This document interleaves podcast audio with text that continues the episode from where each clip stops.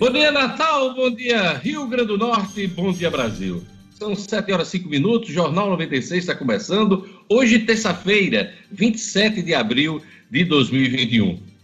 Olha, a CPI do Senado, que conduta do governo federal na pandemia, começa a funcionar hoje. O executivo via judiciário, atendendo a pedido da Carla Zambelli, determinou em liminar que Renan Calheiros não pode ser escolhido relator da comissão do Senado. Mas, com base em seu regimento interno, o Senado deve ignorar a decisão judicial. O presidente da Casa, Rodrigo Pacheco, soltou nota ontem à noite dizendo que a escolha do relator cabe ao presidente da CPI e não admite interferência de um juiz. Então, os senadores vão se reunir hoje, agora de manhã, está tudo pronto lá em Brasília, para a instalação, de uma vez por todas, dessa comissão parlamentar de inquérito, CPI, da Covid aqui. É, Omar Aziz, senador do Amazonas, deve ser o presidente e ele indica, e ele indica o relator, e o acordo é que o senador Renan Calheiros seja o relator da CPI da Covid. Isso coloca mais lenha na fogueira e cria uma expectativa em torno da CPI da Covid. Ontem, um documento interno do governo contendo 23 questionamentos que podem ser feitos pelos senadores na CPI da, eh, da Covid, circulava em Brasília, vazou, inclusive para a imprensa, 23 questionamentos, que são 23 praticamente acusações contra o governo federal nessa questão da CPI da Covid. Então, o clima de instalação da CPI da Covid já começa em altíssima temperatura. Olha, a Secretaria de Saúde estima que faltam mais de 20 mil vacinas para a segunda dose da Coronavac no Rio Grande do Norte. Vacinação da Coronavac foi suspensa mais uma vez ontem em Natal. Bom dia, Gerlane Lima. Bom dia, bom dia, Diógenes. Bom dia, ouvintes, aos amigos do Jornal 96. Pois é, Diógenes, é a terceira vez que a Prefeitura Municipal do Natal suspende aí a aplicação da terceira dose da Coronavac. A secretaria confirmou aí a falta de vacina e quem está no limite de 28 dias para tomar a segunda dose terá que aguardar a chegada de uma nova remessa do imunizante que foi solicitada ao Ministério da Saúde. Daqui a pouquinho eu trago mais detalhes sobre esse assunto. Câmara dos Deputados debate sobre reforma tributária na próxima semana. E contribuição sobre bens e serviços é o primeiro nó a ser desatada. É assunto para Luciano Kleiber na manhã desta terça-feira. Bom dia, Luciano.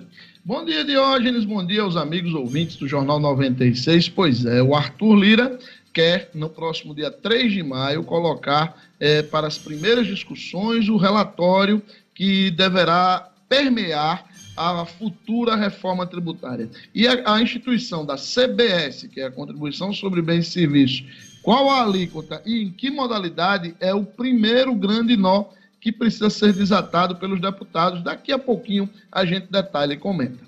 Luciano, é, eu, desde que me entendo de gente e desde que sou profissional da imprensa, sempre acompanhei a discussão sobre uma reforma tributária. Você acredita nisso? É, e não tem jeito. Não há entendimento entre União, Estados e municípios e essa coisa vai levar ainda mais tempo. Mas está na ordem do dia, né? É notícia. Daqui é a pouquinho a gente trata do assunto aqui no Jornal 96. Olha, Marcos Alexandre, decisão da Anvisa complica planos do consórcio Nordeste sobre a aquisição da vacina Sputnik V. Pois é, ontem a Anvisa vetou a importação de doses da Sputnik Sputnik V. Isso dá um nó aí nessa questão, na intenção de vários estados, inclusive do Rio Grande do Norte, na compra da vacina russa. Jackson Damasceno, Polícia Civil de Macaíba deflagra a operação e desarticula milícia armada. O'Hara Oliveira, no Estúdio Cidadão Polícia Federal, abre investigação sobre lixo que segue chegando nas praias do Rio Grande do Norte também da Paraíba, assunto de O'Hara Oliveira, daqui a pouquinho no Jornal 96. E no futebol, super terça da Libertadores, é, vai ter aí seis times brasileiros em campo. Edmo Cinerino, bom dia. Bom dia, Diógenes. Bom dia, ouvintes do Jornal 96. É a super terça do futebol. Os canais da Disney, Fox, ESPN prometem aí mostrar Palmeiras, Flamengo, eh, São Paulo, Atlético Mineiro, quase tudo ao mesmo tempo. Seis dos sete participantes da Libertadores do Brasil entram em campo nesta terça-feira, Diógenes. Daqui a pouco eu detalhe todos os jogos, os adversários e os horários. É isso aí, daqui a pouquinho, futebol no Jornal 96. Se você quiser participar do Jornal 96, interagir com a gente, mandar sua mensagem, seu vídeo, sua imagem, pois é, entre em contato com o WhatsApp da 96 FM. Bom dia, Jorge Fernandes. Bom dia, Diógenes. Bom dia a todos do Jornal 96, 99210 9696. Esse é o número para você participar. Fique inteiramente à vontade. Pode enviar sua mensagem de texto ou de áudio aqui para o 99210 9696. Ah, hoje é aniversário, sabe de quem, Diógenes? De quem? Eu vou, vou, dar uma dica. Ele é um exímio ciclista aqui da, da, da 96. Ah, já Não sei. sabe? Já sabe quem é? Já. Nosso querido Josivan, parabéns aí, aniversariante do dia. Hoje ele do departamento financeiro aqui da 96 está aniversariando. Vamos cantar os parabéns para ele, né? Grande Vamos lá. Josivan, Grande. Parabéns. Muitos anos de vida, felicidades para você, Abraço Josivan. pra Josivan. Felicidade.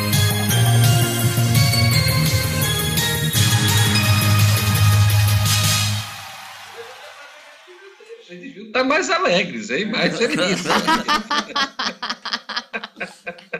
Olha, hoje é dia do empregado, empregada doméstica, dia mundial do design gráfico e dia de Santa Rita, nesse 27 de abril. Queria mandar um abraço muito especial para o Breno Alves, que é jornalista, está fazendo aniversário hoje.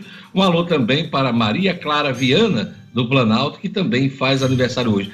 Vamos mandar um alô para a turma do YouTube, Gerlane Lima. Vamos lá, Diógenes. Um abraço para o João Paulo, lá da lotação de Brejinho, sempre ligado no Jornal 96. A Sueli Melo, Judson Cabral, a turma de Galinhos também, Bug Rosa lá. Luiz Câmara, que está em Pedra Preta, acompanhando o Jornal 96 pelo YouTube. Maria Fátima.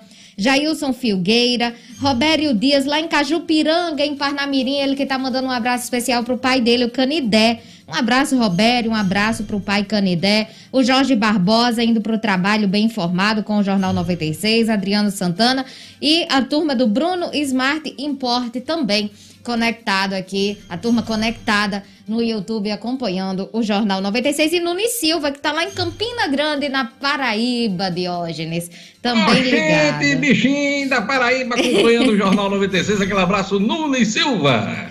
É isso aí, o Edmilson Amarante, Berg Melo, Francisca Neves, Joel Souza e já já a gente manda mais alô aqui pra turma do YouTube. Pois é. E agora vamos a mais destaques da edição de hoje. Anvisa nega a importação da Sputnik após análise apontar falta de dados e risco de doenças por falha em fabricação. Brasil registra 1.279 novas mortes por Covid e passa de 392 mil. CPI da Covid inicia trabalhos e pode pautar indicações do Ministério da Saúde sobre segunda dose da vacina. Taxa de ocupação nos leitos de UTI volta a ficar acima de 90% aqui no Rio Grande do Norte. Futebol. Moacir Júnior é apresentado e fala tudo aquilo que o torcedor quer ouvir. E Fabiano Melo, executivo de futebol, deixa o América e já assume cargo no Santa Cruz de Pernambuco, prometendo reforços.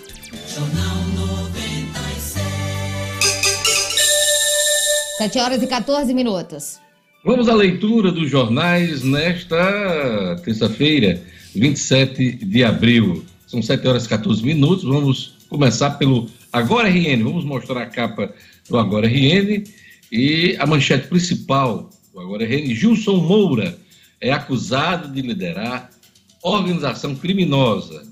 Manchete do Agora RN diz aqui que Ministério Público Federal é quem faz a acusação e ainda pede a condenação do ex-parlamentar por improbidade administrativa e investigação no âmbito da operação Pecado Capital apontou, segundo o MPF, ter eh, havido prejuízo em torno de 140 mil reais aos cofres públicos. Gilson Moura é apontado como autor intelectual da fraude e beneficiário do dinheiro desviado. É a manchete do Agora RN. O Agora RN também destaca concurso do ITEP tem edital modificado.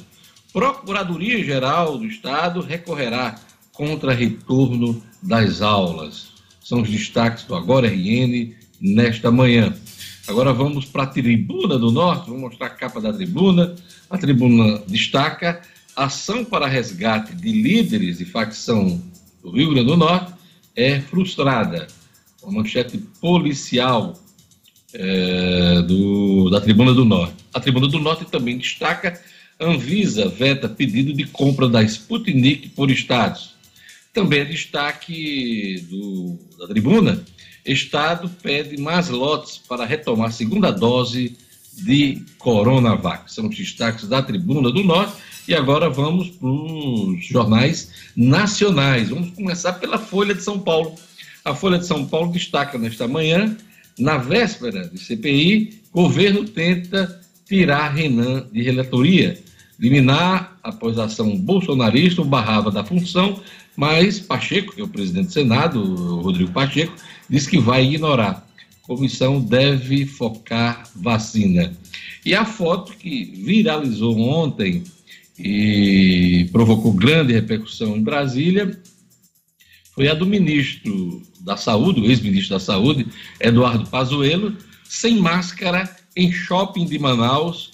Advertido, ele reagiu com ironia. Depois soltou uma nota pedindo desculpa, apontando o próprio erro e recomendando o uso da máscara. Mas ele próprio, no domingo, entrou num shopping lá em Manaus sem máscara. Dando um mau exemplo, né? Pois é, a Folha de São Paulo diz aqui também: Anvisa nega pedido para liberação de vacina Sputnik. Estados Unidos enviarão até 60 bilhões de doses a outros países. Pois é, o Brasil está tá fora dessa lista, pelo menos dessa primeira lista dos Estados Unidos. Pressionados a ajudar os menos desenvolvidos, os Estados Unidos anunciam que vão liberar até 60 milhões de doses da Oxford AstraZeneca para outros países, assim que elas estiverem disponíveis. Não foi divulgado quem poderá receber. Uh, o Brasil está fora da lista porque já fez um pedido nesse sentido e esse pedido foi negado. Não sei se vai ser atendido agora no meio aí dessa, dessas doações. Essa vacina não está sendo usada nos Estados Unidos. Eles compraram tem um laboratório lá em Maryland, nos Estados Unidos, mas eles não é, estão utilizando a, a, vacina de Oxford, estão usando outras três, a Pfizer, a da Johnson e outra da Moderna. Então, essas três são, estão sendo usadas nos Estados Unidos. A da Oxford, não. É por isso que o governo americano resolveu é, doá-las. Vamos ver aí como é que vai ser essa doação. Então, são as manchetes da Folha. Vamos aqui para o estado de São Paulo o Estadão traz na sua capa: juiz interfere em CPI da Covid e barra Renan como relator. Investigação começa hoje com ânimos acirrados. Rodrigo Pacheco critica a decisão. É, Grupo Soma vence disputa bilionária e compra a Hering. Pois é, a, grande grife de produtos e roupas básicas, né? Foi comprada pelo Grupo Soma. A Anvisa veta a importação da vacina Sputnik. São os destaques do Estado de São Paulo. E por último, vamos ler aqui as manchetes do jornal O Globo. O Globo diz aqui na sua capa: CPI da Covid reage à interferência e deve manter Renan. Pacheco critica liminar da Justiça Federal que veta a escolha de senador do MDB para relator. Também é destaque na Folha, todos os jornais estão destacando isso também. Anvisa veta importação da vacina Sputnik V. Proteção de infectados pode chegar a 80%, mas variantes preocupam. O Grupo Carioca compra Hering por 5,1 bilhões de reais. São os destaques dos jornais nesta terça-feira. 7 horas e 20 minutos. Vamos agora, previsão do tempo no Rio Grande do Norte, informações da Clima Tempo e um oferecimento do Viveiro Marina. Previsão do tempo. Em Natal, a terça-feira de sol com algumas nuvens e chuva passageira à tarde e à noite. A velocidade do vento no litoral é de 15 km por hora, mínima de 24 e máxima de 31 graus. Em Extremóis, possibilidade de chuva durante a tarde. A umidade máxima do ar de 73%, mínima de 23 e máxima de 30 graus. Em Galinhos, a terça-feira de sol com algumas nuvens, mas não chove. A velocidade do vento é de 33 km por hora mínima de 23 e máxima de 35 graus. Em São Paulo do Potengi, chove rápido durante o dia e a noite. A previsão de qualidade do ar é baixa, mínima de 23 e máxima de 31 graus. 7 horas e 21 minutos.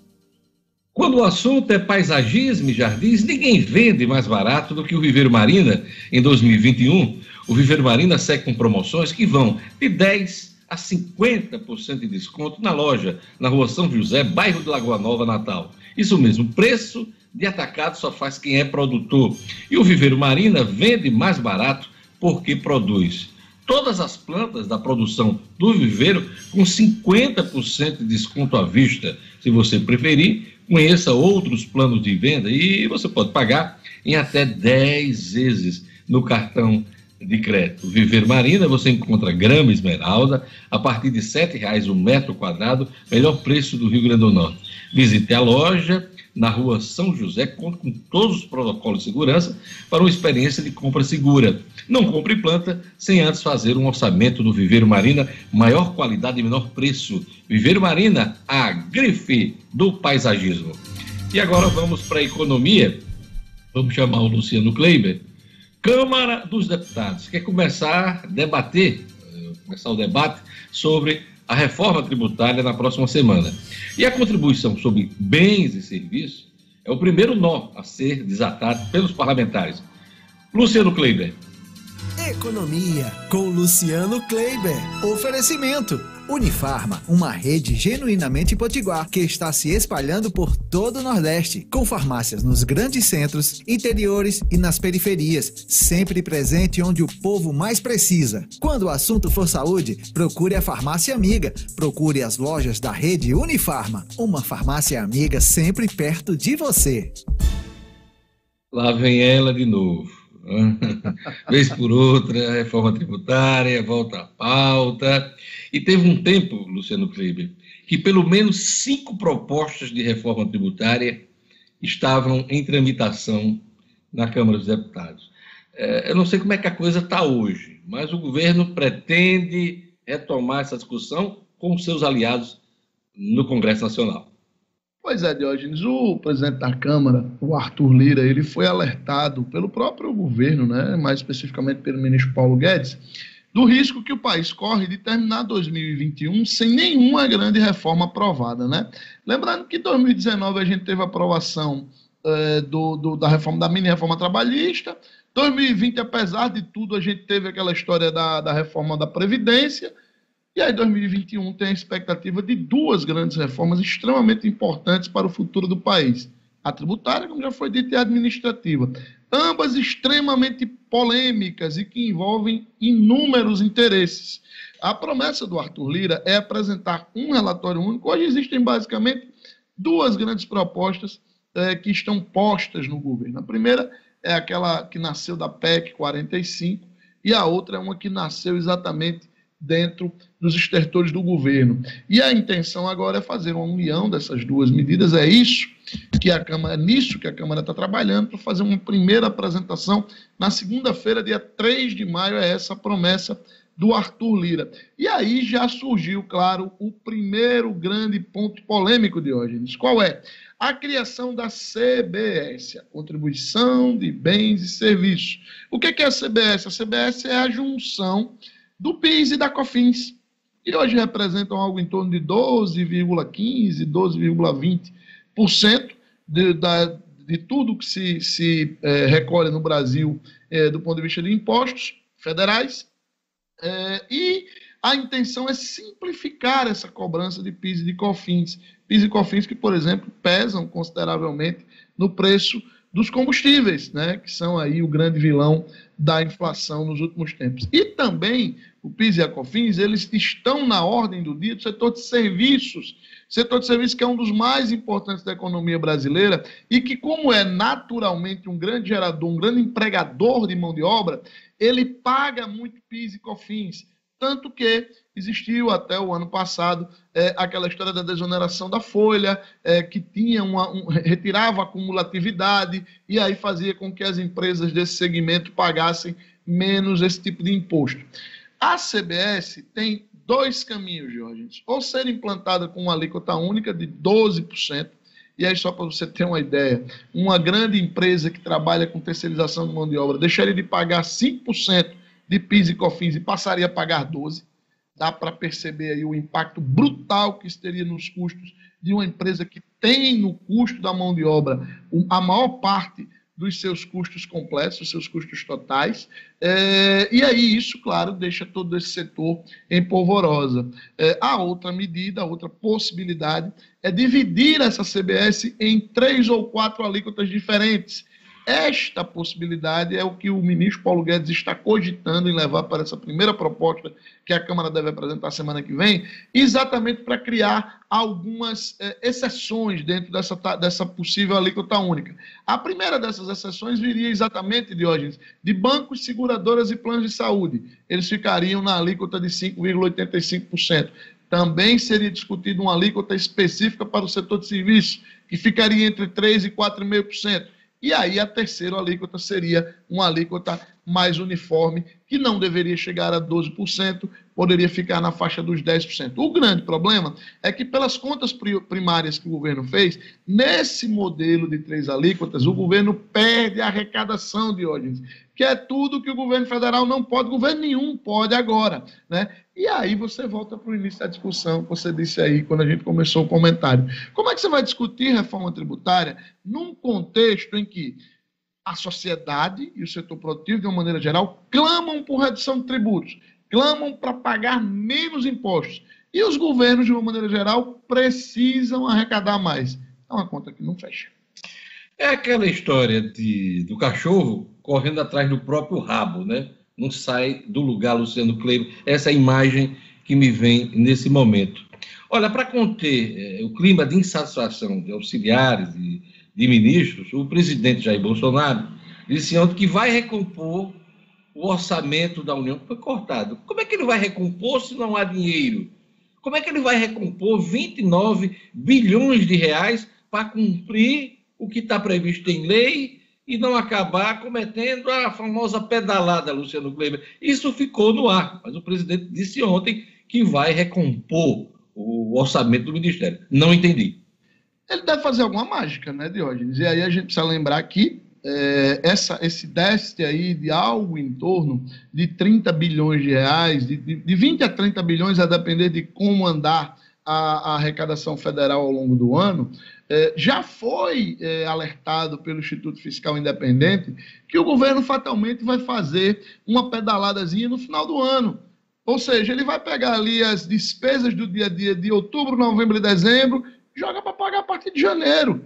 É uma, é uma medida que não é legal, aliás, não é, é usual, mas também não traz nenhuma ilegalidade, não colocaria o presidente em risco. Então, eu acho que essa bravata do presidente ontem é basicamente referendando o alerta que o IFI já fez. Não tem como recompor sem fazer pelo menos esse tipo de medida. E até teria, se ele resolver brigar com o Congresso e vetar mais aí 18 ou 15 bilhões de reais em emendas parlamentares. Coisa que ele não vai fazer nunca, Luciano Kleber. Olha, o Brasil ainda tem 34 milhões de desbancarizados. A turma que não tem conta em banco, Luciano Kleber. Pois é, Diógenes. A gente viu no ano passado, com o pagamento do auxílio emergencial, é, um processo enorme da chamada bancarização. Né? Como você tinha muita gente ali que não tinha conta em banco, com a, a instituição do auxílio, e era num valor considerável, é, muita gente abriu conta. Inclusive aquela conta mais simplificada, basicamente da Caixa Econômica Federal, que ganhou aí um enorme banco de dados e tem trabalhado isso fortemente nas suas políticas internas. Pois bem, Passado o auxílio emergencial, Diógenes, a gente volta a um levantamento que foi feito pelo Instituto Locomotiva de São Paulo e diz que 34 milhões de brasileiros hoje, ou eles não têm conta de jeito nenhum, e esses representam algo em torno de 16%, ou simplesmente não movimentam mais a conta. Ou seja, eles criaram aquela conta lá na caixa para receber o auxílio emergencial e não tem mais como movimentar. Essas pessoas, Diógenes, elas são basicamente, claro, das classes D e E. O Instituto Locomotivo, inclusive, é, aponta que a maioria deles está, são mulheres, tá certo? E na idade entre 18 e 29 anos. São 44% dessas pessoas estão nessa, nessa condição aí, 18 e 29 anos, classes D e E, e são mulheres. Agora, os bancos vão atrás dessas pessoas, os bancos e as fintechs, né, Diógenes? Você vê que, por exemplo, o Itaú, que é um, o segundo maior banco do Brasil, ele tem hoje, ele criou aí um IT, que é uma fintech dentro do Itaú, para simplificar a adesão desses desbancarizados. Porque essas pessoas, apesar de serem das classes D e E, elas também consomem e elas também podem ser alvo, por exemplo, de pacotes de crédito em cima dos quais os bancos, os bancos podem, inclusive, cobrar um pouquinho mais. Pois é, e em inglês é coisa, né? Então, se o Itaú entrou nisso, é porque a coisa dá dinheiro, viu? A coisa dá dinheiro, Deus. pois é. A coluna do Luciano Kleber, oferecimento da Unifarma. Unifarma que tem sempre uma loja bem pertinho de você, já são mais de 850 em praticamente todo o Nordeste, com preço baixo de verdade. Eu garanto, você sabe que de economia eu entendo. De hoje, só para encerrar, mandar dois abraços especiais. O primeiro para o dono da Unifarma, o dono da rede Unifarma, nosso amigo Dejalma Lemos, que nos ouve todos os dias. Ontem me fez uma ligação muito simpática, mandando um abraço para mim, para você e parabenizando pelo trabalho assertivo do Jornal 96. Um grande abraço para Dejalma Lemos e um abraço também para minha tia, Maria da Conceição Antunes, que é nossa ouvinte fiel, está todos os dias aí no chat com a gente e hoje tá Ela é o quê do Rogério Antunes? Ela é irmã, irmã de Rogério, é também meu tio, e ela hoje faz aniversário. Mandar um beijo para ela, desejar muitos anos de vida, muita felicidade para minha tia Conceição. Dona Conceição, tudo de bom. Aproveite o dia com a família, com os amigos, claro, e com esse sobrinho maravilhoso que a senhora tem. Até amanhã, Luciano Kleiber. Até amanhã, um grande abraço. Jornal 7 horas e 33 minutos. Olha, deixa eu dar outra dica do Viveiro Marino. O Viveiro Marino está oferecendo o Jardim Vertical. Pois é, Jardim Vertical. Vai lá e conhece o Jardim Vertical no site do Viveiro Marina. O Infinito Vertical Gardens. Pois é, é a novidade do Viveiro Marina. Gerlane Lima, aquele abraço para a turma do YouTube. Um abraço, Diógenes, para o Cláudio Gracino e a esposa dele, Anaílde Fernandes, que estão em Lagoa de Velhos, acompanhando o Jornal 96. Um abraço, Cláudio e Anaílde Fernandes, que estão sempre conectados e ouvindo o Jornal 96. O Givanildo Martins. O Carlos Neto também, mandando um abraço especial para o Edmo, viu, Carlos? Ah, o Edmo, a turma lá Obrigado. da Granja Limeira a Maria Lúcia Ferreira, o Agripino Júnior, o professor Washington da Livraria Paulos também sempre conectado, o Wallace Paulino, Jairo Mafaldo, lá em José da Penha, acompanhando o Jornal 96, o José Martins em São Gonçalo do Amarante, a Maria da Conceição Antunes, que está agradecendo aí os parabéns do Luciano Kleiber e de toda a equipe do Jornal 96. Um abraço mais uma vez para Maria da Conceição Antunes, o Claudenilson também Cledenilson, é o Cledenilson Amaro, que também está conectado, Charles Eduardo, Assis Bezerra, em São Gonçalo do Amarante, turma boa aqui acompanhando, Diógenes. Pois é, e a turma do WhatsApp, meu querido Jorge Fernandes. Vamos lá, mandar um abraço aqui para a turma de Poço Branco, é, o João Paulo está curtindo aqui o Jornal 96 lá em Poço Branco, um abraço aqui também para o nosso querido Zé Maria, a turma aqui do Juventude Amarante. Muito obrigado, Zé Maria, pela audiência. O Gilvan, que é motorista de aplicativo, também está nos dando essa carona aqui no Jornal 96. E um abraço também para minha querida Lúcia. E o Jairo das Quintas estão todos aqui sintonizados, sintonizados na 96.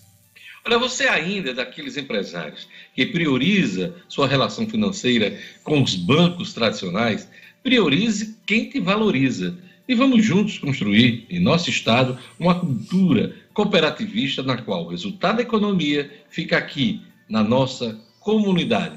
Quando for pensar no parceiro financeiro, nas suas atividades bancárias, pense Cicobi e faça parte do sistema cooperativo financeiro que mais cresce na Grande Natal. Procure um dos gerentes do Cicobi. Anote o número 4009 3232 4009 3232. Cicobi, faça parte. Vamos para o esporte. Super terça da Libertadores. Terá seis brasileiros em campo. Edmo Cinedino. Esportes com Edmo Cinedino. Pois é, Cinedino, quem são os nossos representantes hoje nessa super terça da Libertadores? Pois é, Diógenes, só fazendo uma pequena correçãozinha dos sete participantes da Libertadores na, no grupo, cinco entram em campo hoje. É, Palmeiras Independente Del Vale, Palmeiras recebe a equipe equatoriana de hoje no Palmeiras, Palmeiras do Grupo A. Esse jogo começa às 21 horas e 30 minutos. Palmeiras que estreou vencendo o Universitário do Peru, um jogo muito emocionante, fora de casa 3 a 2. Quem também joga hoje é o Internacional, do Grupo B. Recebe o Deportivo Táchira da Venezuela às 21 horas e 30 minutos na sua Arena Beira Rio.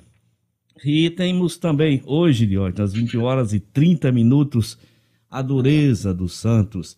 O Santos que perdeu o treinador essa semana, Ariel Roland, o argentino, desistiu de lutar com o Santos. Até bomba, até, até bomba, rojões soltaram perto da residência do apartamento do treinador por conta de um resultado negativo contra o Corinthians. Ariel Roland disse que não tem vida sua nem dos familiares para negócio e se despediu do Santos, que está sem treinador de hoje. Enfrenta hoje nada mais, nada menos do que o Boca, lá na Argentina. Hoje também tem Flamengo. O Flamengo recebe o Laca, Lacalera do, do, Lacalera do Chile às 19 horas e 15 minutos. O Flamengo joga em casa no Maracanã. Flamengo que também estreou com a vitória importante, vencendo o Vélez Sarsfield da Argentina de 3 a 2. E por último de hoje teremos o Atlético Mineiro recebendo o América de Cali. O, América, o Atlético Mineiro estreou fora de casa contra o Lagoaíra da Venezuela, empatou de 1 a 1. Esses, essas cinco equipes brasileiras entram em campo hoje. Amanhã entra o Fluminense contra o Santa Fé da Colômbia, jogando fora de casa, lá em Cali. E o São Paulo, que recebe o Rentistas do Uruguai. São Paulo que estreou com a vitória de 3 a 0 sobre o Sporting Cristal do Peru. Então, de hoje são esses os jogos desta super terça, com transmissão dos jogos prometidos aí pelos canais da Disney, né? Fox Sport e ESPN.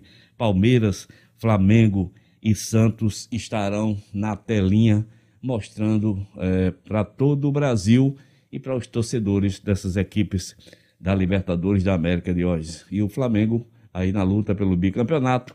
Enfim, São Paulo na luta pelo seu por mais um título e aproveitando esse momento ótimo que está vivendo sob o comando do técnico Hernan Crespo. Vamos ficar na torcida que nossos representantes possam vencer na rodada que começa hoje, de hoje, segunda rodada. É isso aí.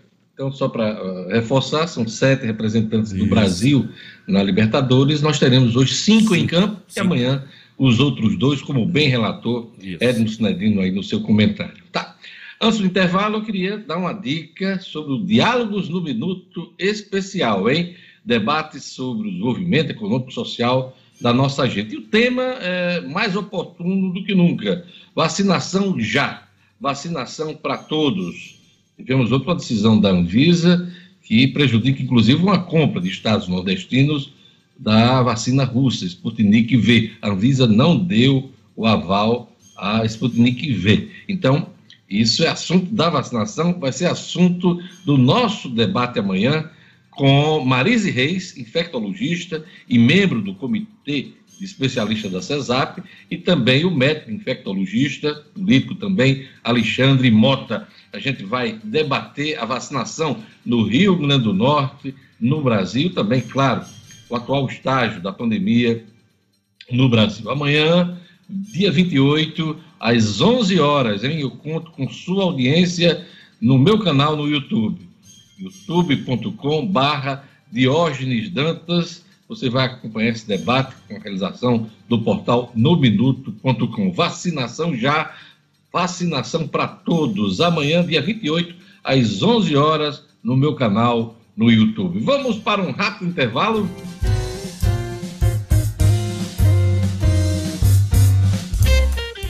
Daqui a pouquinho as notícias da política com Marcos Alexandre, as informações do cotidiano com Gerlane Lima, a Ronda Policial com Jackson Damasceno, o Estúdio Cidadão com Rara Oliveira e o esporte, é, o segundo tempo do esporte com Edno Sinedino. Tudo isso junto e misturado aqui no Jornal 96.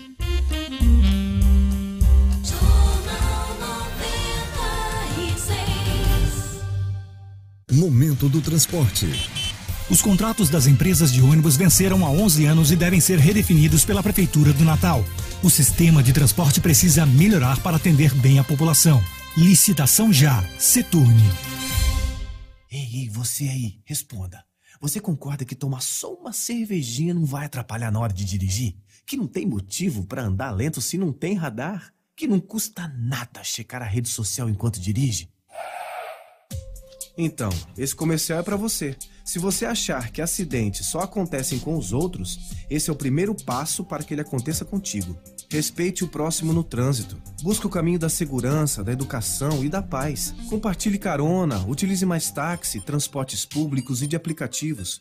Sempre que possível, vá de bicicleta, de patinete ou caminhe no seu dia a dia. Não seja a próxima vítima. No trânsito, dê preferência à vida. Detran RN, Governo do Estado. A Amil tem as melhores soluções de saúde para empresas de todos os tamanhos. A partir de duas vidas, você já pode contar com o plano que é referência de qualidade no Brasil, com uma estrutura completa de hospitais, laboratórios reconhecidos e uma ampla rede médica. A Amil ainda oferece um programa completo de saúde mental. É cuidado com seu funcionário, é cuidado com a sua empresa. Procure seu corretor ou ligue 3004 mil. A cuidado certo para você viver o seu melhor. Momento do transporte. Os contratos das empresas de ônibus venceram há 11 anos e devem ser redefinidos pela Prefeitura do Natal. O sistema de transporte precisa melhorar para atender bem a população. Licitação já. Seturne.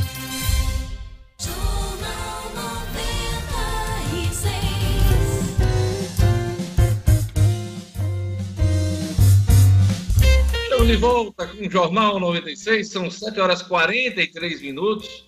E a gente já vai chamar o Marcos Alexandre. Decisão da Anvisa, a Agência de Vigilância Sanitária do país, complica os planos do consórcio Nordeste sobre a aquisição da vacina Sputnik V. As informações e o comentário de Marcos Alexandre. É fato com Marcos Alexandre. Oferecimento: Orenda Pay, uma plataforma digital completa e sem custo mensal de manutenção. Com Orenda Pay você vende com boletos e cartões de crédito, faz pagamentos, transferências e muito mais. Acesse www.orendapay.com.br e faça já o seu cadastro gratuito. É bom lembrar, Marcos Alexandre, que quem primeiro falou em comprar a vacina Sputnik V no país foi o governador do Paraná, uh, o Ratinho Júnior, né? Uh, não só ele, mas também o governador Helder Barbalho, uh, do, do Pará também, está na fila para comprar Sputnik V. Mas é uma aposta, a vacina era uma aposta dos governadores do Nordeste, né? Verdade, Jorge. Bom dia a você, bom dia aos amigos ouvintes do Jornal 96. É uma, aposta também de todo o Brasil, né? Pode-se dizer assim, porque a, a, o acordo, né, o planejamento do consórcio Nordeste, né, que é integrado pelos estados da região, coordenado pelo, pelo governo da Bahia, integrado também pelo Rio Grande do Norte. O planejamento inicial era comprar, né, já havia inclusive essa, essa pretensão formalizada de comprar 37 milhões de doses né, e distribuir né, para todo o Brasil. Incluir esses 37 milhões de doses não viriam só para o Nordeste, seriam incluídos no Plano Nacional de Imunização do Ministério da Saúde, que, por sua vez, também já, já tinha reservado aí 10 milhões de doses. Portanto, seriam 47 milhões, 37 do consórcio Nordeste, 10 do Ministério da Saúde, e essas vacinas seriam distribuídas para todo o Brasil. Porém, ontem a, a Anvisa, a Agência Nacional de Vigilância Sanitária, né, negou essa importação por conta aí alegando falta de dados da, de dados científicos que pro, comprovem a eficácia né, da Sputnik V, da vacina fabricada lá na Rússia. E, e, isso, claro, breca aí todos esses planos, né, coloca em dificuldade esse, esse, essas 47 milhões de doses que seriam aí disponibilizadas para a população. E, e essa, e essa situação, de hoje é bem rumorosa, essa, esse processo da Sputnik V lá na, na, na Anvisa, porque já é a, a, terceira tentativa né, que, que se tem conhecimento de, de fazer essa importação e de ter essa vacina aprovada aqui no Brasil. Parece que há algum problema técnico aí, ou, ou de ordem né, de comprovação dos dados da Sputnik V. Marcos, uma das coisas que me chamou a atenção ontem, nas justificativas da Anvisa, é que a falta de informações técnicas não é só aqui no Brasil, não. A Anvisa tentou informações junto aos países que estão aplicando a Sputnik V aqui na América do Sul. É o caso da Argentina, que foi é, o primeiro país sul-americano a aplicar a Sputnik V. E essas informações também são sigilosas, elas não são compartilhadas. Isso me chamou muito a atenção.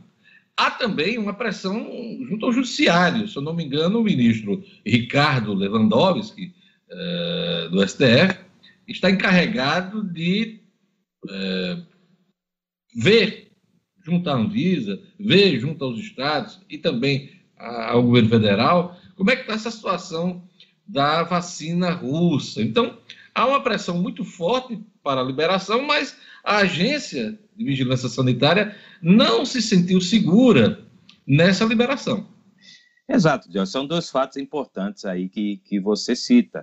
Né? Primeiro, a, o governo, né, representantes do, do governo brasileiro, até do, do, dos governadores do Nordeste, foram até a Rússia e não tiveram acesso lá à linha de produção, à forma como é que, como é que se fabrica. A Rússia tem esse problema, né? Há muito pouca transparência nas suas ações, isso já é histórico lá e, e, e permanece até hoje sob o regime de Vladimir Putin, né? Então, então é, não dá acesso realmente a, a grupos estrangeiros de saber como é que se fabrica.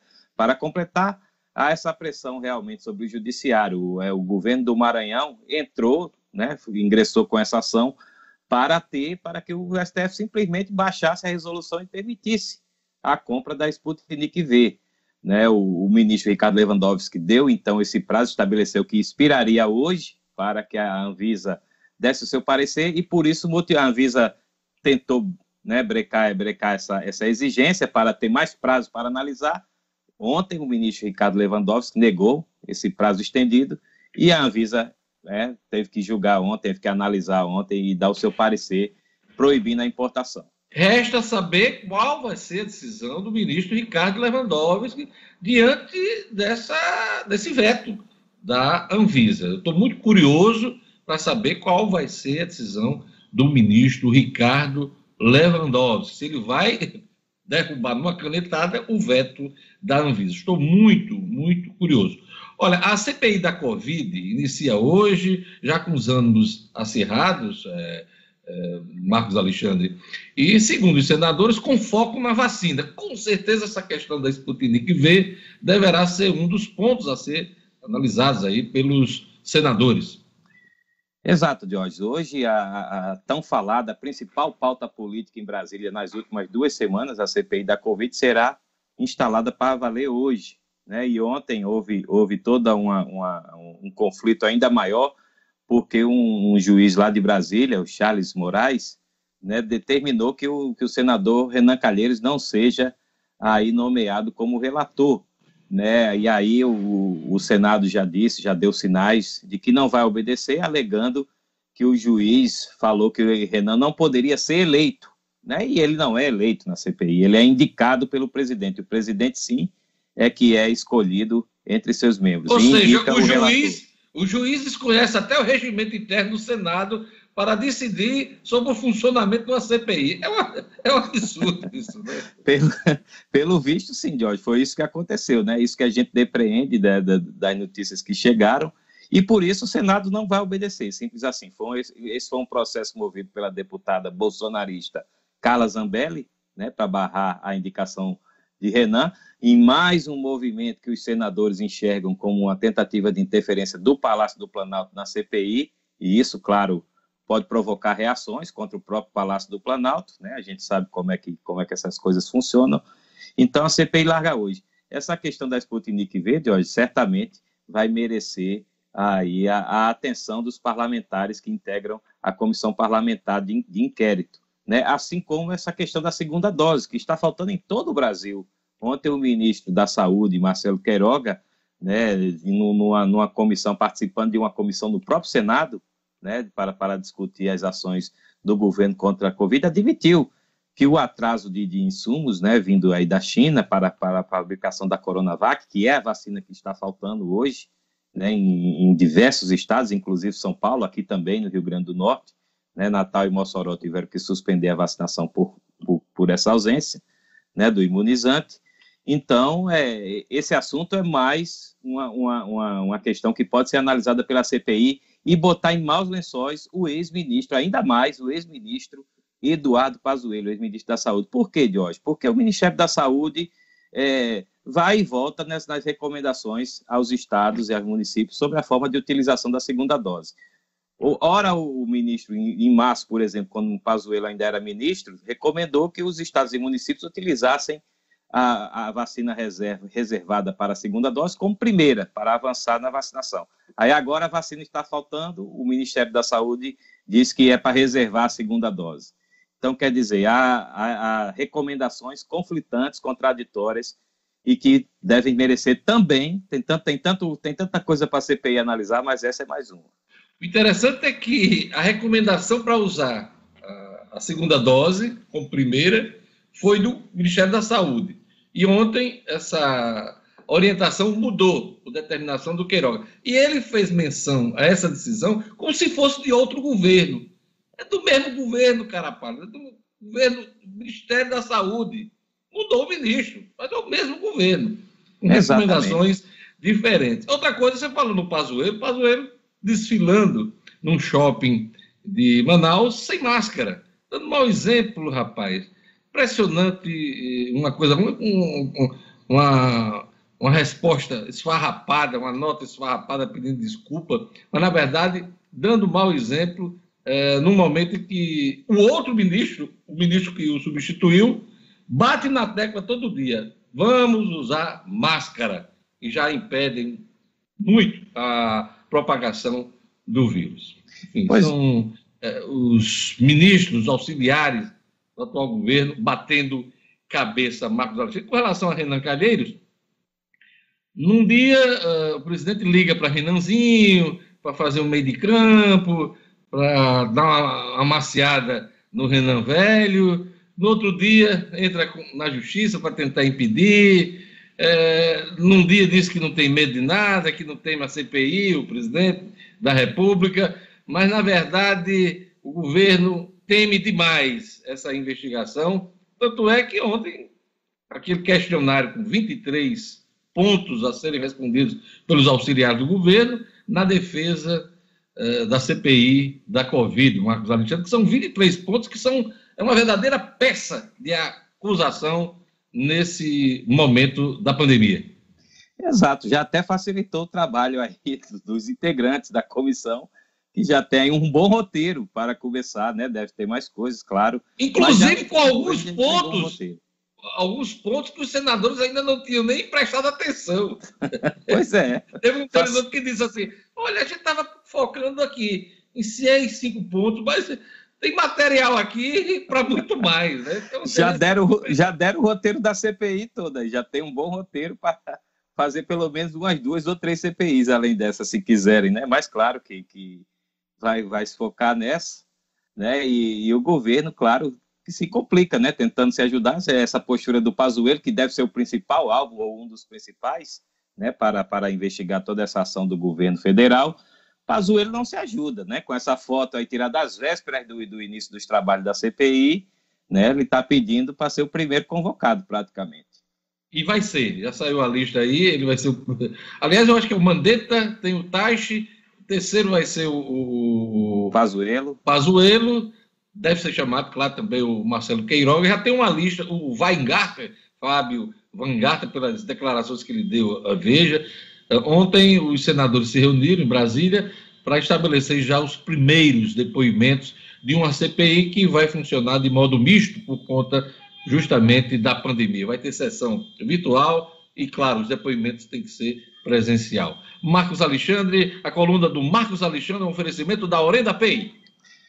É isso, Jorge. A Orenda Pay possui inúmeros serviços financeiros e as melhores taxas do mercado. É uma ótima opção, por exemplo, para os desbancarizados, que você falou com o Luciano no primeiro bloco. Né? E você só paga o que usa, sem asteriscos ou letra miúda. Faça já o seu cadastro gratuito no site www.orendapay.com.br. É fato, Jorge. Vamos usar máscara, não vamos fazer como o Pazuelo, não. Obrigado, Marcos. Até amanhã. Até amanhã. Um grande abraço. Jornal 7 horas e 56 minutos. Olha, o assunto que a gente vai tratar agora interessa a você e a todo mundo. A gente vai falar de educação de qualidade. E para falar em educação de qualidade, a gente sempre precisa falar do SEI, da Romualdo Galvão e da Roberto Freire. Porque, mais uma vez, o SEI atingiu resultados excelentes de aprovação no Enem. No SISU 2020 foram 70 alunos aprovados, sendo 7 em medicina, 6 primeiros lugares, e uma das 28 notas mil na redação de todo o Brasil também foi de um aluno SEI. Isso tudo é prova de que educação para o pensar traz resultados. O SEI da Romulo Alvão e da Roberto Freire unem metodologia inovadora estruturas de excelência, oferecendo tudo o que seu filho precisa para desenvolver-se integralmente, da educação infantil ao ensino médio. Educação é presente e futuro. Educação de qualidade é no seio da Romualdo Galvão e da Roberto Freire. Resultados de educar para o pensar. Jorge Fernandes, a turma do WhatsApp. Vamos lá. Vamos lá, um abraço aqui para o David Costa, né? Também aqui na audiência, o nosso querido Marcos Antônio, grande Marcos Antônio, está na cidade de Parnamirim, mais precisamente lá no centro, está trabalhando agora. Obrigado pela participação. Um bom dia todo especial aqui para nossa querida Malu, também em Parnamirim, só que lá no bairro de Liberdade. Um abraço aqui para o nosso querido Keile Cláudio e curtindo a gente aqui direto de Pau dos Ferros, o nosso amigo todo, todos os dias aqui ligados no Jornal 96, o Toinho, grande Toinho de Pau dos Ferros aí. O nosso abraço. E a turma do YouTube, Gerlane Lima. Mandar um abraço especial aqui pro subtenente Joanildo, ele que tá mandando um alô aí pro ceguinho Edmo. Já chamou Edmo de ceguinho e de diabo louro. Ele disse que jogavam muito. Um abraço pro subtenente Joanildo. O Ricardo Moura também, que da RM, que tá completando mais um ano. Milka Costa cobrando um alô dela aqui. O Tibério César também. Gercivaldo Andrade, que está registrando mais um dia de engarrafamento saindo da Zona Norte. Ele que está cobrando aqui uma terceira ponte já. Realmente, todos os dias se tem registro ali de congestionamento na Zona Norte. O André Silva, a turma da Maré Mansa Ledes, também acompanhando o Jornal 96. Tibério César, Aldemar Almeida, o professor sempre conectado. O Endel Luiz também aqui. E um abraço especial para Anaílde, que é a irmã do Carlos Neto. Ela que é lá da CESAP e tá fazendo aniversário hoje. Parabéns, Anaílde. A família do Carlos Neto tá toda comemorando. Parabéns, Anaílde. Vai um abraço especial da equipe aqui do Jornal 96 e também do irmão Carlos Neto para Anaílde da CESAP. Diógenes. Gerlando, você falou em engarrafamento, então vamos falar do Detran, né? É, que sempre tem um assunto importante para todo mundo, hein? O valor que a gente dá à vida. A gente está exposto a desafios, problemas, doenças, e é preciso sempre ser mais forte do que no dia que passou. Mas no trânsito, você tem o poder de fazer escolhas que salvam ou acabam com muitas vidas, todos os dias. Uma decisão errada pode mudar tudo. Não dirija depois de beber, não se distraia com o uso do celular e sempre use cinto ou capacete. São escolhas suas e de mais ninguém. Valorize a vida. Lembre-se da mensagem do Detran do Rio Grande do Norte. Não seja a próxima vítima do trânsito, dê preferência à vida. Olha, agora nós vamos para a ronda policial. Polícia Civil de Macaíba deflagra operação e desarticula milícia armada. Jackson Damasceno. Polícia com Jackson Damasceno, o da massa. Oferecimento: Casa da Cerca. Na Casa da Cerca você tem grandes promoções e lançamentos para transformar o seu lar em uma casa inteligente. Interruptor Wi-Fi, tomada Wi-Fi, motor para portão, câmeras, sensor de fumaça, de presença e muito mais. Procure Casa da Cerca nas redes sociais. Anote Casa da Cerca. Casa da Cerca para a sua vida. Muito bom dia a todos que fazem o Jornal 96, meus colegas. Bom dia aos nossos ouvintes e espectadores. Olha, uma operação eh, foi deflagrada ontem durante todo o dia na cidade de Bom Jesus, pela Delegacia Municipal de Macaíba. Coisa grande, hein?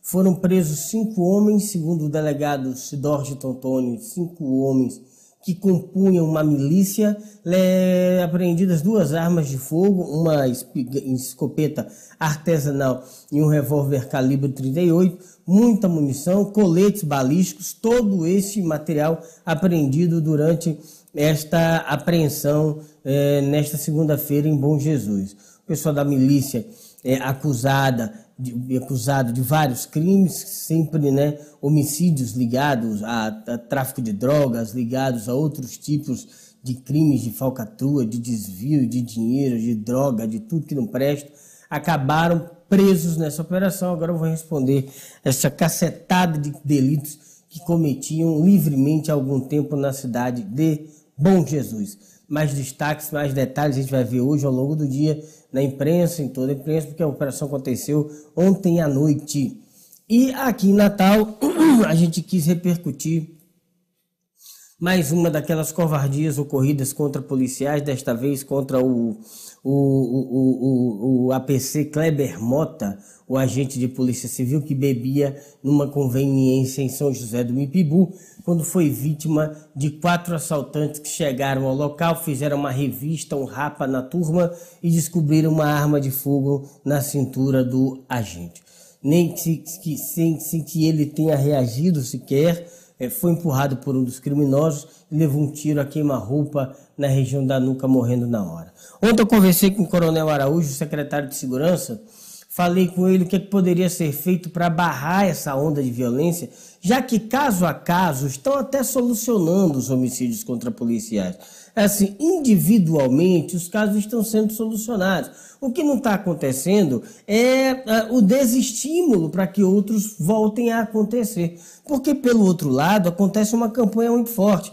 O vagabundo hoje recebe uma comenda, uma homenagem quando mata um policial. Então é preciso que a, a, a, o poder público, o Estado Democrático de Direito, é, forneça condições para que esse, esse ciclo seja quebrado e que, que matar um policial passe a ser um prejuízo para um quadrilheiro e não um motivo de uma homenagem. Quando isso acontecer, a gente vai ter diminuição. E o comandante disse que está fazendo todos os esforços para que isso aconteça, está demandando é, forças extras, investigação. Resta a gente, resta a gente torcer para que isso aconteça. São as notícias da terça-feira. Encontro vocês amanhã. Até lá. Jornal 8 horas e 3 minutos. Olha, vamos falar agora de saúde. Quando a gente fala disso, não tem jeito. Tem que falar da AMIL, referência em saúde em todo o Brasil. A AMIL oferece uma rede ampla de hospitais e laboratórios. Tem soluções para empresas, todos os tamanhos. A partir de duas vidas, você já pode ter a AMIL. Seu funcionário ainda tem um programa completo de saúde mental é cuidado com sua empresa, é cuidado com seu funcionário. Procure o corretor da Mil ou ligue 3004 mil. 3004 mil. A Mil, cuidado certo para você viver o seu melhor. Olha, a Secretaria de Saúde estima que faltam mais de 20 mil vacinas para a segunda dose da Coronavac no Rio Grande do Norte. E no momento, não há vacina para aplicar em Natal, a vacinação da Coronavac está suspensa. Gerlane Lima. Cotidiano com Gerlane Lima. Oferecimento: Universidade da Criança, localizado em Rego Moleiro, que oferece ensino infantil e fundamental, tempo integral, atividades aquáticas e extracurriculares, matrículas abertas. Ligue 3674 3401. Gerlane Lima. É, Diógenes, e os maiores municípios aqui do estado, Natal e Mossoró, suspenderam o atendimento e há pessoas que já passaram aí do prazo de 28 dias para o reforço da imunização. Essa é a terceira vez que Natal suspende a vacinação com a Coronavac. O governo pediu reforço de doses ao Ministério da Saúde e quem está neste limite aí de 28 dias para tomar a segunda dose vai ter que aguardar a chegada de uma nova remessa do imunizante. Do imunizante. A Prefeitura de Natal aí admitiu que a falta de doses acontece porque não foram armazenados imunizantes destinados à segunda dose. Ontem, em uma entrevista coletiva no início da tarde, a subsecretária de Planejamento e Gestão, Liane Cortez, disse que os dados levam em consideração as informações que estão cadastradas pelos municípios no sistema RN mais vacina, mas ainda podem estar defasados por subnotificação.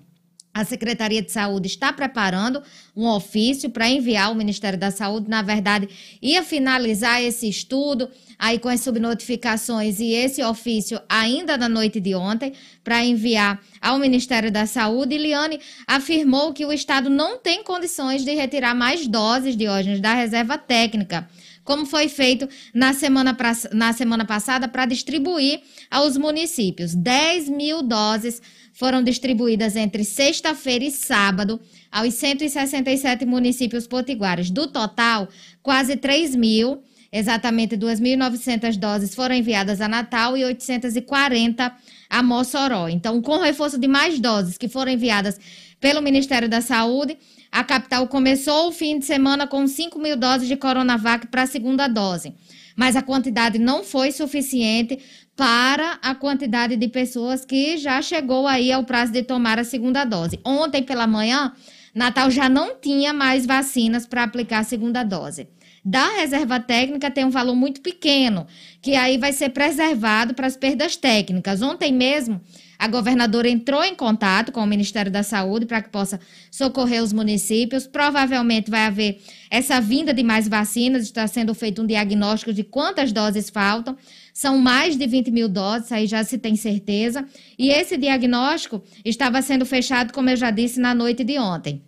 A governadora disse que vai aguardar um retorno sobre o assunto, disse que espera uma solução do Ministério da Saúde para não ter que entrar na justiça e garantir essa segunda dose. Lembrando que a vacinação continua aqui na capital para idosos com 61 anos ou mais para a primeira ou segunda dose da vacina de Oxford. Essa sim continua aqui em Natal. Olha, Gerlane, pela primeira vez desde julho, quando os veículos de comunicação começaram a totalizar os dados da pandemia, nenhum estado brasileiro apresentou tendência de alta nas mortes por Covid-19. É uma boa notícia. Ontem foram registrados 1.279 óbitos no país, totalizando 392.204 eh, vítimas e uma média móvel em sete dias de 2.451 óbitos. Ainda é uma média altíssima, mas a gente está acompanhando aí uma tendência de queda, não só no número de casos, mas também no número de mortos. Vamos conferir os números do Rio Grande do Norte, Gerlane. Foram mais 1.143 casos confirmados aqui no estado, totalizando 219.191.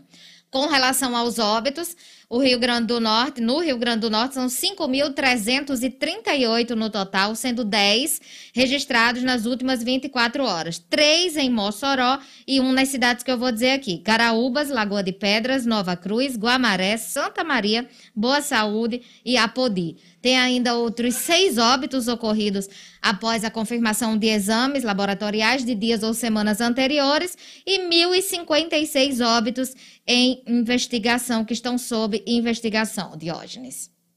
É isso aí. Rapidinho, Gerlando, nosso tempo já está estourando. é, o edital do ITEP, do concurso do ITEP. Tem novidades aí, Diógenes. Além de novas datas, licenciados e tecnólogos nas respectivas áreas poderão se inscrever e a prova de títulos foi excluída para os cargos de nível médio. O concurso do ITEP teve o edital de abertura retificado, conta com essas novidades. Os requisitos e atribuições dos cargos de nível superior não serão exclusivos para bacharéis, com tecnólogos e licenciados aí nas respectivas áreas também podendo se inscrever. Já a seleção para os cargos de nível médio não contará mais com a prova de título. Também vale destacar que requisitos como a CNH categoria B para cargo de nível médio, por exemplo, são exigidos somente no momento da posse do cargo e não impossibilita a inscrição. Quem tiver interessado no edital é só acessar lá o site que está disponível, estão disponíveis todas as modificações, Diógenes. Obrigado, Gerlane. E agora vamos falar do Sebrae. Todo mundo está passando por um momento difícil, de grandes dificuldades. Numa hora dessa, uh, o empreendedor deve contar com quem quer fazer seu negócio crescer. Conte com o Sebrae o Sebrae está com você. Conheça o portal do Sebrae, o ambiente digital repleto de conteúdos direcionados a todos os tipos de empresa. Acesse digital.rn.sebrae.com.br. Vou repetir: digital.rn.sebrae.com.br. Escolha o que você precisar. Baixe os conteúdos, são e-books, ferramentas, cursos e muita informação. É fácil, 100% digital é para você. Informação de qualidade e serviço que só o Sebrae oferece. É a dica de mestre, hein? Para qualquer empreendedor. Acesse digital.rn.sebrae.com.br. Do like ao lucro, o portal mais completo para o seu negócio. Vamos agora para o Estúdio Cidadão com Raro Oliveira. Polícia Federal abre investigação sobre lixo que segue chegando às praias do Rio Grande do Norte. As informações com o Estúdio Cidadão. Estúdio Cidadão, com O'Hara Oliveira. Bom dia, O'Hara. Bom dia, Diógenes. Bom dia você que está acompanhando o Jornal 96. Pois é, agora a Polícia Federal entrou na jogada, Diógenes, porque aqui no Rio Grande do Norte já são seis os municípios do litoral sul atingidos aí por esse lixo que chega, esse lixo ainda de origem desconhecida, né, lixo urbano, que está chegando aqui, é, que tem sido trazido pelo mar desde a semana passada. Os primeiros registros aqui no Rio Grande do Norte foram na quarta-feira, até o início da tarde de ontem, só para se ter uma ideia já foram recolhidas aí mais de 6 toneladas aí de dejetos, de itens, como vocês têm acompanhado aí, que vão desde embalagens plásticas a seringas com sangue, né? Material que está sendo recolhido aí. Os, as cidades, né, com registros de poluição né, na, na faixa litorânea, são Macharanguape, Nísia Floresta, Tibau do Sul, Canguaretama, Bahia Formosa e agora também senador Georgino Avelino, que foi registrado ontem em lixo nessa cidade. Então, o IDEMA solicitou né, a Polícia Federal para dar andamento à investigação, para apurar o caso. Além do Rio Grande do Norte, a gente comentava aqui ontem, né, Diógenes, que há registros de poluição idêntica também no litoral pernambucano e paraibano. Na Paraíba, por exemplo, foram, foram recolhidas agora mais de 40 toneladas de lixo aí nas cidades de João Pessoa, Cabedelo e Conde, né? Segundo o IDEMA, que aqui no Rio Grande do Norte está monitorando essa situação, a primeira possibilidade, aí a probabilidade analisada, era de que esse lixo tivesse vindo de Pernambuco, né? Porque na semana passada, em meio ao mutirão que está sendo feito aí para limpezas, equipes encontraram uma mochila da rede eh, estadual de ensino lá de Pernambuco e também um título de eleitor de Recife.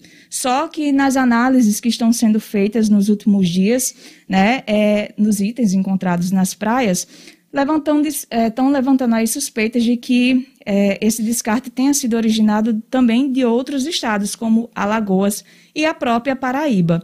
Né? O IDEMA solicitou que as cidades façam a armazenagem de parte do lixo recolhido né, nas praias para que esse material possa ajudar nas investigações tanto do IDEMA, que, que abriu investigação, como agora da Polícia Federal, e também aí descrever uma série de instruções para que os municípios interditem as praias afetadas aí e fixem bandeiras indicando que o trecho está impróprio para o banho, né? A Secretaria de Saúde Pública, em conjunto com o IDEMA, emitiu uma nota técnica para orientar e alertar quanto às medidas e condutas a serem adotadas no tratamento dos resíduos sólidos, né?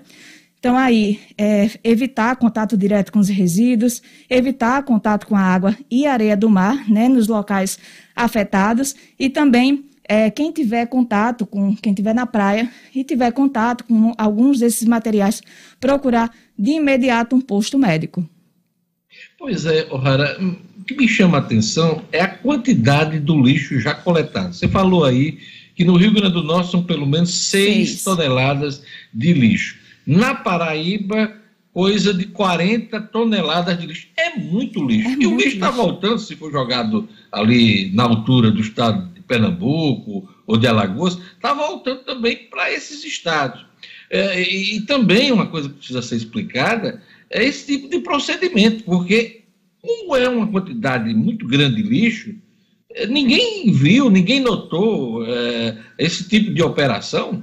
É preciso que não só os, os institutos de meio ambiente dos estados investigam essa questão. Que bom que a Polícia Federal está entrando nessa investigação, porque isso tem a ver com o país. Isso é um crime ambiental, já está sendo tratado como um crime ambiental. E as autoridades é, federais precisam dar respostas à, à população para a gente não ficar como na história do óleo. Até hoje a gente não sabe a gente bateu nessa tecla ontem aqui, eu bato de novo hoje. A gente não sabe ainda quem é o responsável pelo óleo derramado no litoral do Nordeste. E a gente precisa saber quem é que está jogando esse lixo no mar e ele está voltando. Lixo hospitalar. Então é importante aí um entendimento entre as autoridades federais e estaduais para que a gente chegue aos culpados. O detalhe é que esse lixo continua chegando numa menor porção.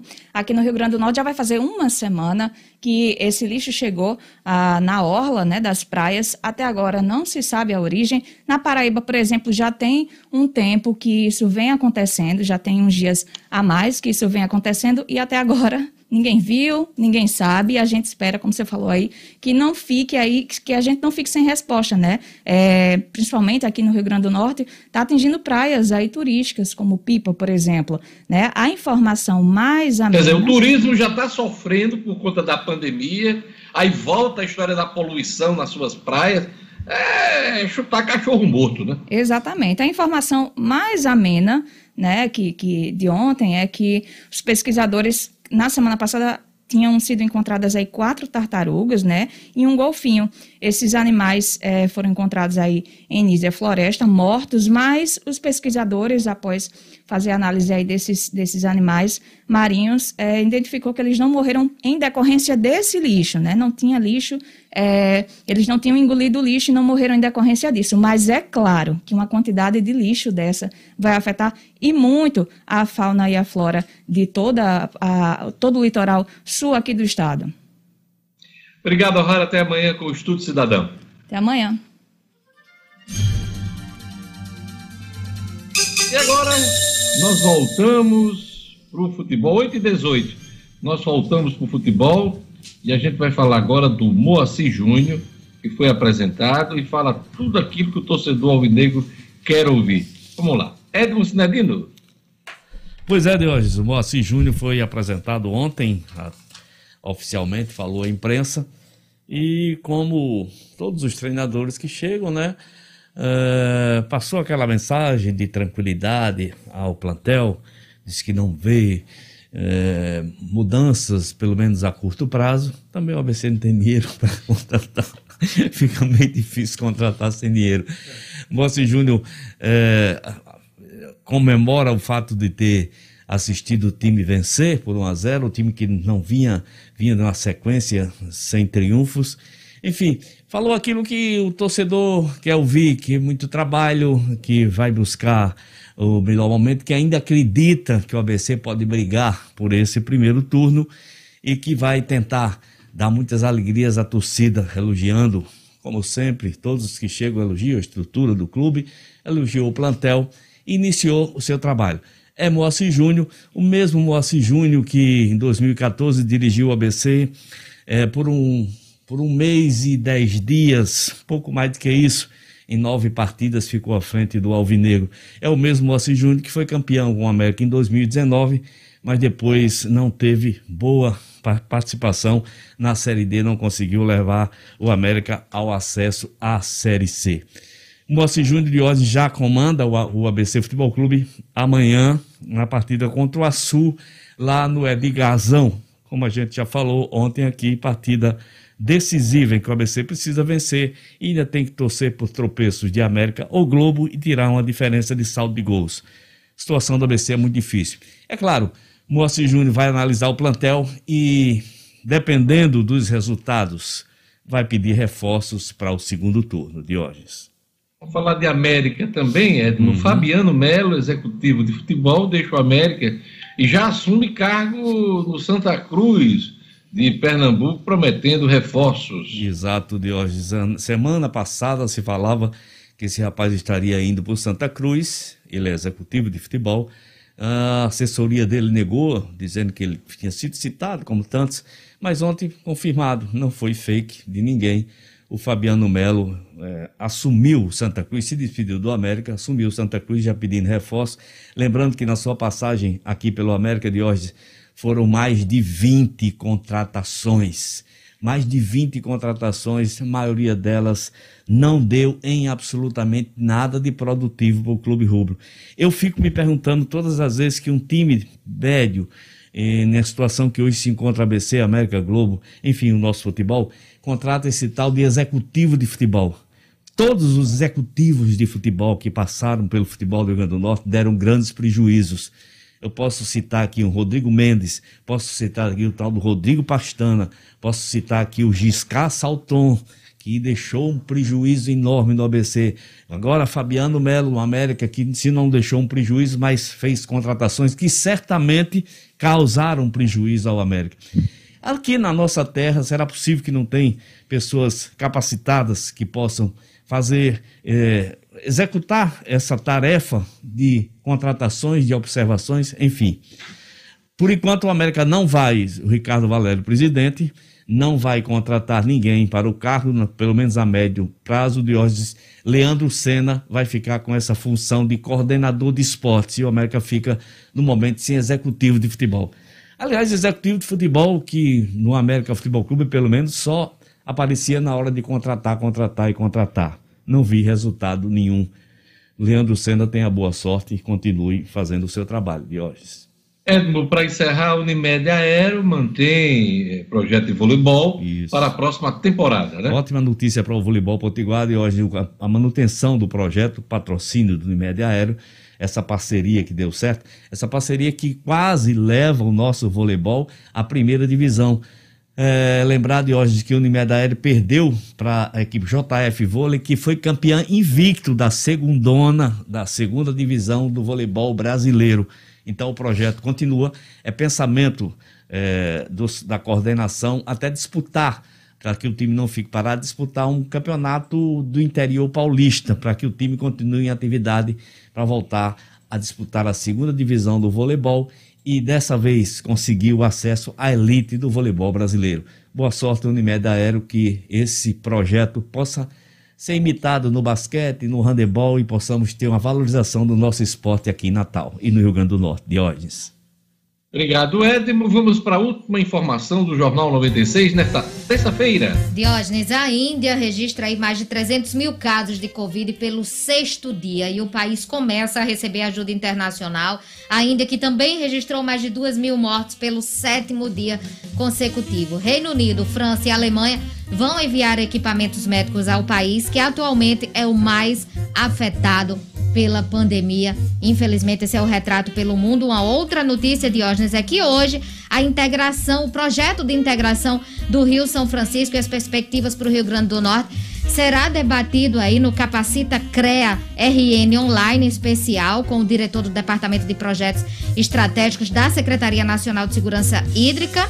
E o evento vai ser aberto pelo secretário nacional de Segurança Hídrica, o Sérgio Luiz Soares de Souza, que é aqui do Rio Grande do Norte. Além dele, também participa a presidente do CREA, Ana Adalgisa Dias Paulina. É só acessar a bio do Instagram, arroba CREARN, e pode fazer a inscrição pelo site também. CREA rn.org.br. Pois é, Gerlando, você falou, na Índia é bom citar o bom exemplo, né? Portugal teve no domingo o primeiro dia sem mortes por Covid-19 desde o mês de agosto. Notícia muito boa.